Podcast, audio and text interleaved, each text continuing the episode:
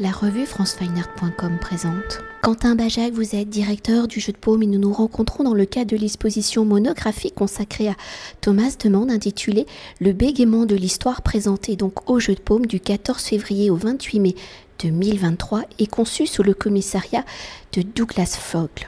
Alors présentant près de 70 œuvres, photographies, films et papier peint, en couvrant 30 ans de réflexion plastique et toutes les dimensions de l'œuvre de l'artiste allemand Thomas Demand, et en s'articulant en 4 volets, et je les cite, « Histoire inquiétante, les mystères de la vie quotidienne, la pulsion architectonique et les images qui bougent ». Pour sa première rétrospective en France, Demand a conçu celle-ci comme il conçoit ses œuvres, dans la plongée d'une histoire, de l'histoire. Il joue entre le réel et la fiction, entre une représentation et son image, ou par le jeu du trompe-l'œil, d'un décor, de la maquette, par ses lieux lissés, par la matérialité du carton, du papier. Demand rejoue des moments historiques marquants du XXe siècle. Alors, dans cette écriture, réécriture de l'histoire, Demand déploie une succession d'écritures où, pour la production d'une image, il réalise des maquettes à l'échelle réelle ou par la photographie. Celles-ci deviennent la représentation de l'histoire, transformant celle-ci comme un fac-similé, une copie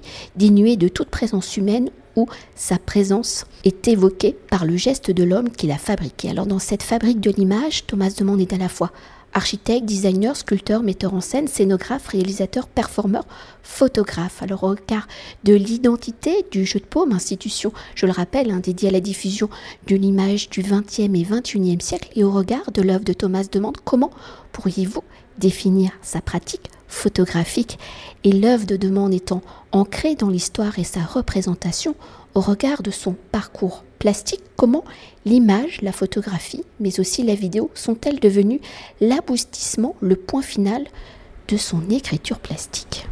Vaste programme. C'est vrai que Thomas Demand est parfois associé à tort en fait à tout un courant de photographie allemande un peu objective des années 90, dont on connaît les noms, Andreas Gursky, Thomas Struth, Thomas Ruff, parce qu'il a été comme eux formé à la Kunstakademie de Düsseldorf, à l'Académie des Beaux-Arts de Düsseldorf. Mais contrairement à eux, il a suivi un autre parcours. En fait, il vient de la sculpture. Il a eu là-bas un professeur de sculpture, il a suivi des cours de sculpture. Il est finalement dans son imaginaire parfois assez proche d'autres artistes allemands qui sont donc des sculpteurs, ou qu'on pourrait qualifier de sculpteurs, comme Thomas Schütte, qui est son contemporain et qui est passé par les mêmes classes que lui à l'Académie de Düsseldorf. Et donc voilà, il est venu à la photographie par le biais de la sculpture. S'il pourrait aujourd'hui être défini pleinement comme photographe, parce que finalement il n'utilise absolument que ce médium. Toutes ces images sont donc des photographies de sculpture. Et il y a eu donc dans son parcours ce glissement très intéressant de la création de ces petits modèles en papier, en 3 dimensions, qu'il faisait quand il était étudiant, et que son professeur de sculpture l'a encouragé à conserver, et à conserver sous la forme de photographie. Et donc finalement, c'est la photographie qui petit à petit est devenue son but, le but ultime de ses recherches plastiques, et qu'il a mis au point ce processus assez particulier de création de modèles, de maquettes, parfois de très grandes dimensions, et puis qu'il rephotographie en les éclairant, en pensant au point de vue final, et puis après qu'il détruit complètement pour n'en conserver finalement que la trace photographique. Donc voilà, c'est pour moi à la fois une réflexion sur l'image, puisque sur l'image photographique, puisque là la photographie est pleinement une trace de quelque chose qui a disparu et qui a d'une certaine manière doublement disparu, puisque c'est non seulement tout de même le moment de la prise de vue et puis aussi la maquette elle-même, et puis c'est aussi une réflexion sur le caractère aujourd'hui très, très évanescent de nos images et du régime de lecture des images aujourd'hui. Qu'est-ce qu'une image aujourd'hui ? Quel est le rapport de l'image au réel, à la réalité ? Et finalement, voilà, Thomas Demand, dans son travail, nous dit finalement qu'autrefois la photographie était à l'ère de la certitude et aujourd'hui qu'on est à l'ère de l'incertitude. Donc finalement, le régime de lecture de la photographie, qui a pendant longtemps été un régime de vérité, est aujourd'hui finalement un régime de questionnement de l'image et des fondements de l'image et de son rapport à la réalité. Et pour continuer de décrypter l'écriture et les réflexions plastiques de Thomas Demand, son choix de l'événement de l'histoire qui va fixer dans le temps la fabrication de l'image qui permettra sa diffusion, pouvez-vous nous décrire les différentes étapes de création d'une image ? Enfin, vous nous l'avez déjà légèrement évoqué dans cette création d'objets photographiques. Pour Demand, quelle est la symbolique, l'importance de la maquette, d'une maquette à l'échelle 1, des maquettes qu'il détruit ensuite, vous l'avez également dit, et dans la réalisation de ces maquettes, pourquoi le carton et le papier est-il son unique matière ? Quelle est la symbolique de ce matériau ? Le carton est-il une manière de minimiser, de dissimuler l'importance historique des moments choisis, vu qu'il refabrique totalement le moment historique ? Je pense qu'en fait, sa pratique, elle s'inscrit dans son histoire, dans son histoire personnelle, et dans la façon dont... Il s'est très tôt intéressé à un matériau qui était très éphémère et qui était finalement assez pratique à manier, qui, lorsqu'il était jeune étudiant, ne nécessitait pas d'être stocké de manière trop complexe, et que petit à petit, cette pratique, qui était une pratique très très très personnelle, très très très modeste, est devenue une pratique utilisée de manière beaucoup plus ample et d'une manière presque architecturale. On est aussi passé de la sculpture à l'architecture, parce qu'on parlait de sculpture tout à l'heure, mais on pourrait presque aujourd'hui davantage parler d'architecture.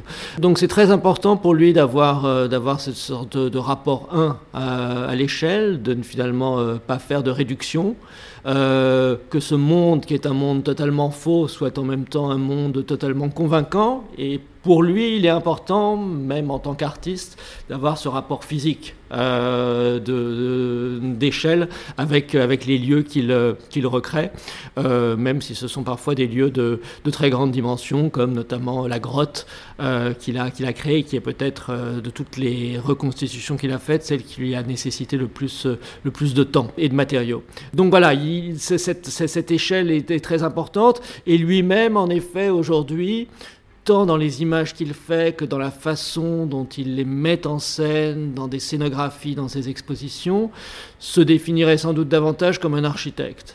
Il entretient des liens avec des architectes, il a beaucoup travaillé notamment, et il continue à travailler beaucoup avec des architectes anglais, Caruso St. John, et...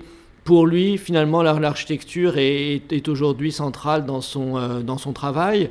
Et je pense qu'on le voit dans l'exposition du jeu de paume, que certes, il y a les images et que les images sont fondamentales, mais qu'il est très important pour lui de s'emparer totalement du bâtiment, de le repenser, de ménager pour le visiteur un certain nombre d'expériences visuelles qui seront différentes selon les salles, d'utiliser notamment non seulement les moyens mis à sa disposition par une architecture éphémère, mais d'utiliser le papier peint, qui est maintenant très présent dans sa pratique, pour véritablement recréer une ambiance, des ambiances, une architecture dans laquelle ces images qui elles-mêmes renvoient à l'architecture s'insèrent. Donc il y a d'une certaine manière un redoublement, là encore, de la pratique de l'architecture.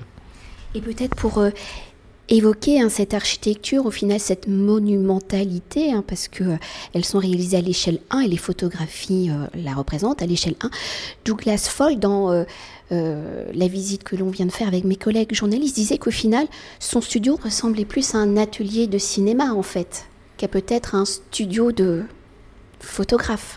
Oui, avec le paradoxe, comme d'ailleurs le remarquait et le soulignait Douglas, que Thomas Demand n'a finalement jamais travaillé pour le cinéma ou le théâtre, alors qu'on l'attendrait de ce côté-là, on l'attendrait du côté du décor, puisque d'une certaine manière, ces images sont des décors, ou peuvent être prises pour des décors quand on entre dans son atelier, mais que lui-même a toujours pensé que ce n'était pas là, que son propos, il était dans l'image, et dans la volonté de prendre des images de la presse, de les reconstituer et après de les réinsérer dans le flux des images, qui n'est plus tout à fait le même puisque c'est un flux artistique, mais néanmoins dans ce flux de circulation des images.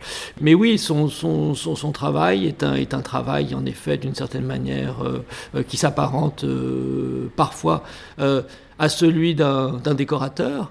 Donc tant dans la façon dont il crée ses images que dans la façon dont il crée ses scénographies, puisque notamment dans l'exposition au Jeu de Paume, on est accueilli par une sorte de petite structure à l'intérieur de la première salle, une structure qui montre sa structure en bois et qui s'apparente tout à fait à ces structures qu'on voit sur les plateaux de théâtre. Ça a d'ailleurs été créé par une société qui travaille avec des compagnies de théâtre, de même que pour présenter un des films dans l'exposition, un film qui s'appelle Pacific Sun, il a tenu à faire venir de Berlin une cabine qu'il a lui-même construite, ou qu'il a fait construire par son studio, et qu'il réutilise de temps en temps pour ses expositions, qui est d'une certaine manière là aussi une architecture au sein de l'architecture du Jeu de Paume.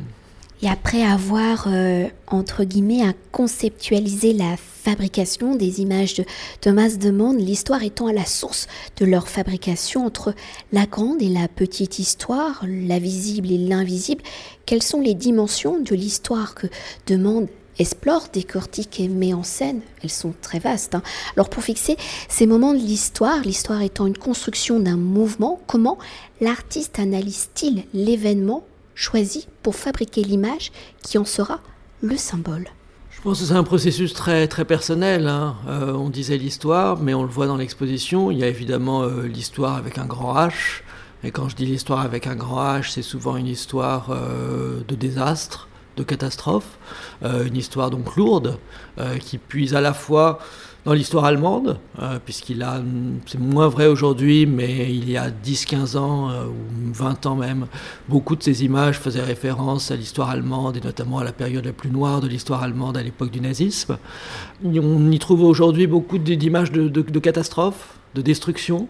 Le visiteur au Jeu de Paume est accueilli par une image qui est tirée d'une des images prises à l'intérieur de la centrale de Fukushima. Le désastre est aussi pour Thomas quelque chose d'intéressant en termes visuels, parce que justement il y a cette destruction de l'architecture qui est quelque chose qui l'intéresse.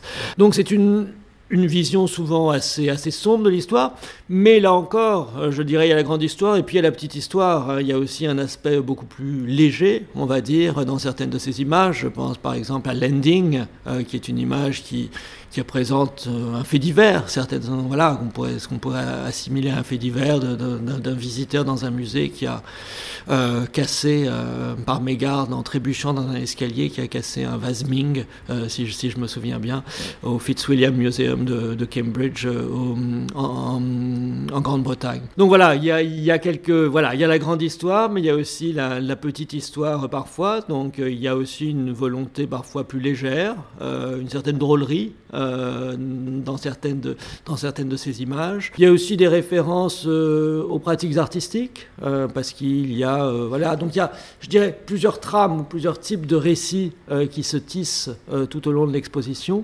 et que ce bégaiement de l'histoire, ce n'est pas seulement celui de l'histoire avec un grand H, mais c'est aussi des petites histoires, de l'histoire de l'art, de l'histoire de la photographie, avec les dailies, qui sont ces petits snapshots qu'il prend avec son téléphone mobile, et qui d'une certaine manière renvoie une esthétique de l'instantané très, très, très photographique, et qu'il d'ailleurs tire aujourd'hui avec un processus photographique en voie de disparition. Donc les dailies sont vraiment pour moi une sorte de chant d'adieu à un type de photographie classique qui va disparaître. Donc voilà, il y a ces diverses pistes dans son travail qui sont toutes, à mon avis, explorées très bien dans l'exposition par Douglas Fogle, le commissaire. Et une dernière chose pour conclure notre entretien, le travail de Thomas Demand étant des mises en scène, des décors sans personnages, et l'exposition étant conçue comme ses œuvres, dans son articulation et dans sa déambulation, quelle y sera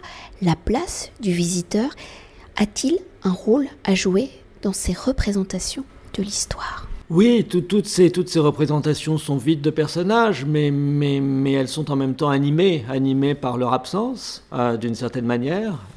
Et d'une certaine manière, c'est aussi toute une partie de l'histoire de la photographie.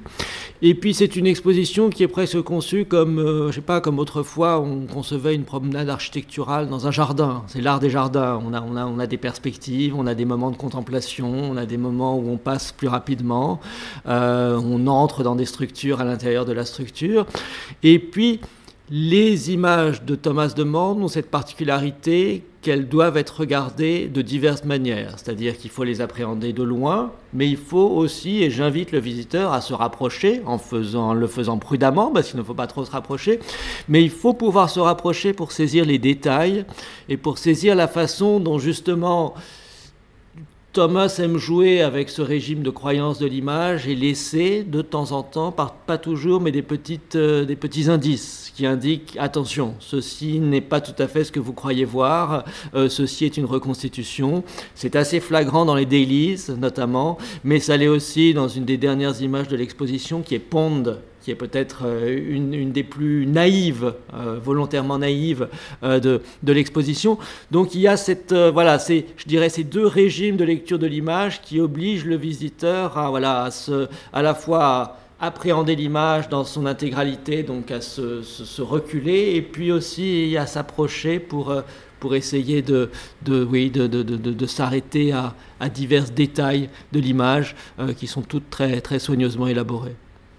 Merci beaucoup. Merci. Cet entretien a été réalisé par franceweiner.com.